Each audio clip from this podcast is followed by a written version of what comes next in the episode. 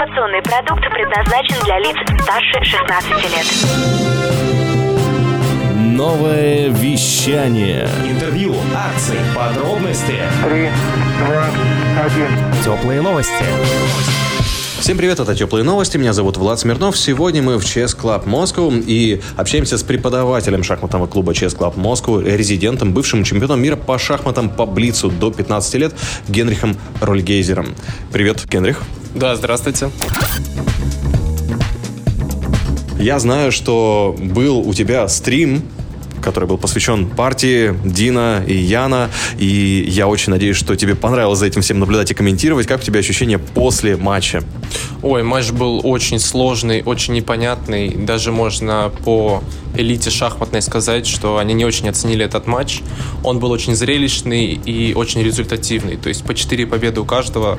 За последние сто лет такого еще не было. Расскажи в целом, для тех, кто еще вообще не в курсе, что произошло в шахматном мире, что случилось, кто стал чемпионом мира по шахматам и почему два претендента играли?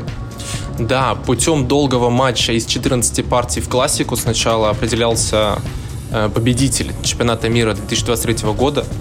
Но так как они сыграли поровну 7 и 7 очков набрали, получается, что они продолжили играть в Рапиде. Mm-hmm. То же самое соревнование, но с меньшим контролем времени. И со счетом 2,5 на полтора выиграл Дин Лижень, китайский гроссмейстер. Играли два претендента, потому что чемпион мира, бывший Карлсон, отказался играть. Он сказал, что ему просто неинтересно, и он хочет увлечься. Сейчас он увлекается покером. И вообще хотел играть с, э, с Феруджи, по-моему, или с кем-то. Да, да, он хотел играть с Феруджи. Феруджи более молодой, более перспективный шахматист. Mm-hmm. Ему было интересно проверить как, что и где. Поговорим про то, как, в принципе, показал себя наш претендент Ян Непомнящий. Это светило э, наших шахмат российских. Каким он вышел на турнир и как себя показал. Ян был очень уверен, то есть мы по видео можем заметить, что Ян на каждую партию выходил уверенно и делал ходы легкой рукой. То есть мы в шахматах называем так. Это значит, что он не сильно боялся своего соперника. Можно сказать, что Яну просто не повезло по итогу матча, потому что, ну, Ян намного сильнее, чем его соперник был. Э, какое-то эмоциональное состояние сыграло ставку на этом, но так получилось. Да, и как тебе дебютная подготовка? Наверняка разбирали на стримах, э, что у Яна было с собой из домашнего задания, как он это показал против э, китайского терминатора. Да, на стримах было видно, что домашнее задание было подготовлено не очень хорошо, где-то на 4,5 из 5, и Ян в некоторых дебютах не понимал, что делать. То есть даже была ситуация, где китайского гроссмейстера так называемо слили. Э, на сайте Lichess было видно, как дебютный репертуар Дина был проигран с разных э, дебютов на одном аккаунте. Uh-huh. И, то есть, ход H3 четвертый, который Дин Лежень сделал, и никто не понял, что это, а потом увидели, что они просто уже с рапортом наигрывали. Также и остальные дебюты были тоже слиты. И поэтому Дин Лежень резко поменял стратегию, начал играть английское начало, испанскую партию, ну да, и стоит отметить, что Рихард Раппорт это э, секундант э, да. Динго Женя, э, который, между прочим, тоже следил за эмоциональным состоянием Динго. И вот там был эпизод, когда он даже Динго попросил выйти из лифта, чтобы не ехать вместе с Яном перед следующей партией, что это тоже такой маленький элемент психологического давления. Как выглядел сам Динго Жень? До слива, после слива была ли разница в его состоянии? Ну, надо сказать, что для Динга это первый матч со звания чемпиона мира, и сам Динг не так давно вышел в шахматную элиту, для него это очень большой опыт был и очень большой стресс, потому что сразу выйти и выиграть, ну, это очень сложно. Большинство чемпионов боролись долго за этот шанс, а тут человек попал в элиту и сразу же на матч и выиграл его. Да, эмоции Динго после победы, он сидел чуть ли не плакал, а во время партии он был очень напряжен. Очень. Он почти не вставал из-за доски, так как Ян, например, мог уходить в свою комнату и отдыхать то есть раздумывать варианты, а тут Дин сидел за доской почти все время.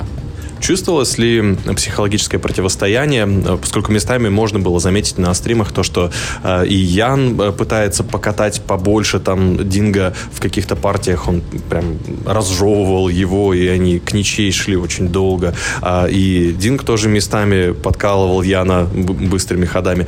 Запомнил ли ты какие-то моменты из этого? Да, то есть я стримил эти партии, и было видно, что Ян просто психологически давит на Дина. То есть вот эти вот эффектные ходы, и когда Ян уходил в свою комнату мгновенно, прям вставал с доски, было видно, что на Динго это очень сильно давило. И когда каждую партию он стоял, старался затянуть, то есть была партия даже 82 хода, Динг просто не готов, не готов был так много играть. Ну, для него это первый матч.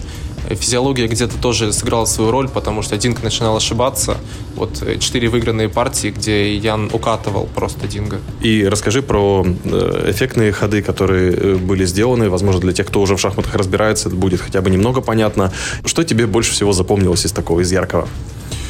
Ой, из яркого здесь сложно, потому что каждая партия э, была удивительная, где каждый ход, например, очень эффектная была жертва ладьи, а, вроде в 11 партии, где они сыграли в ничью.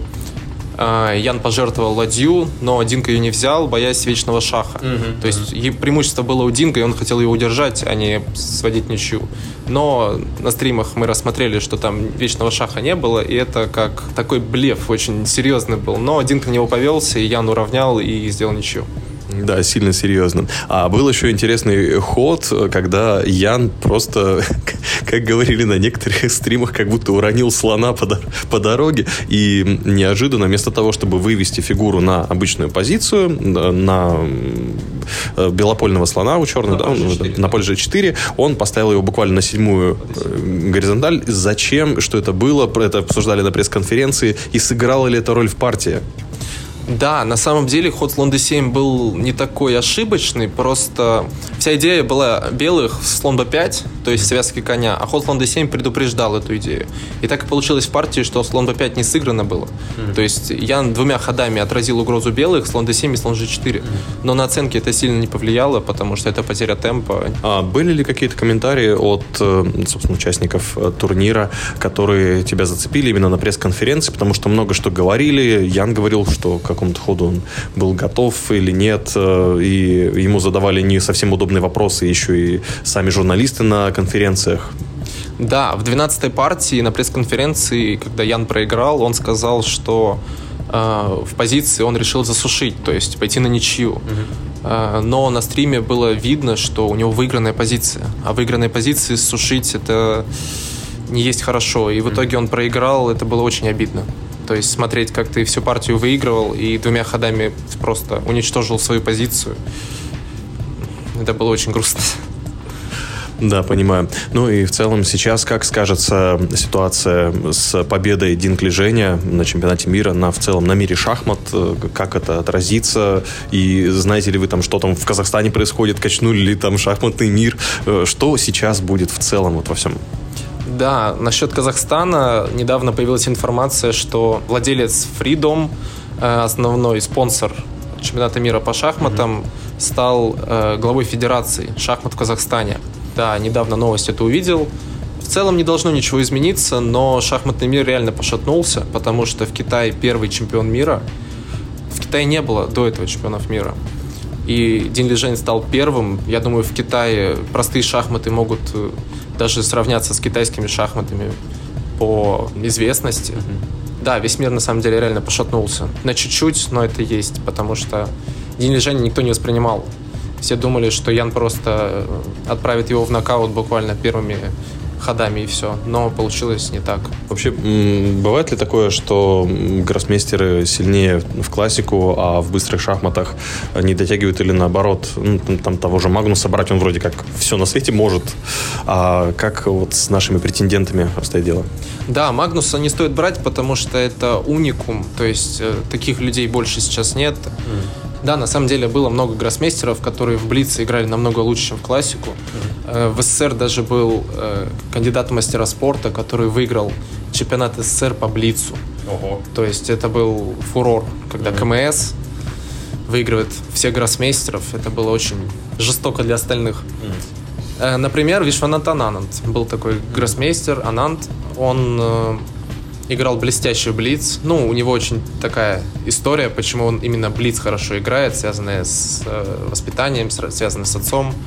И также в классику он играл сильнее всех тогда. Но в блиц он был сильнейший. Помнится, у него с Магнусом было противостояние, правильно?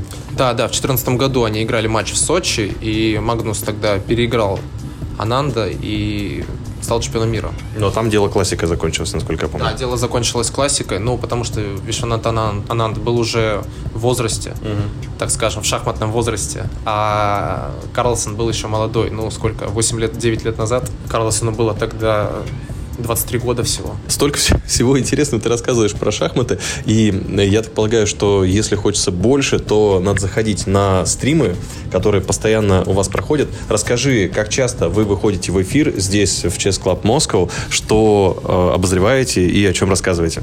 Да, стримы у нас начались не так давно, то есть чемпионата мира с четвертой партии, но мы продолжаем их делать, то есть э, собираемся делать несколько стримов в неделю, где будем рассказывать о новостях шахмат, о предстоящих турнирах, о проходящих турнирах. Или будем просто играть, развлекаться и, так скажем, поддерживать шахматный мир.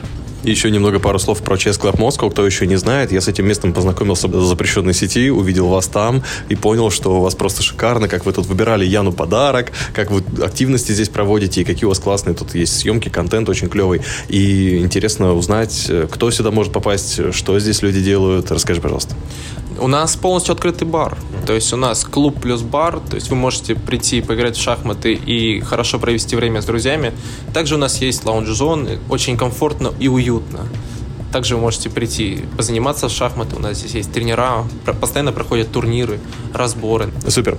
И еще под занавес э, классический вопрос. Ну, я его дополню, правда, еще тем, какой твой любимый дебют, раз уж мы говорим про шахматы. Во что ты любишь больше всего играть? Да, всю жизнь мой деб- любимый дебют был «Испанская партия». То, что как раз сыграл Ян, да. Но последнее время я после появления искусственного интеллекта Альфа-Зера, который придумал Google, я все-таки стал смотреть больше на английское начало, потому что это был излюбленный, излюбленный его дебют, да.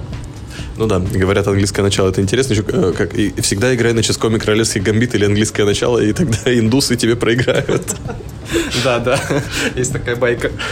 Вот. Ну что же, тогда э, спасибо тебе. И финальный вопрос теплых новостей задаем абсолютно всем нашим гостям. Скажи, пожалуйста, что такое ответственность?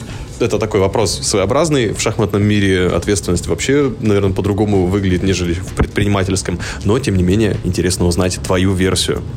Я думаю, ответственность это благодарность. То есть э, ответственность она не рождается из откуда-то.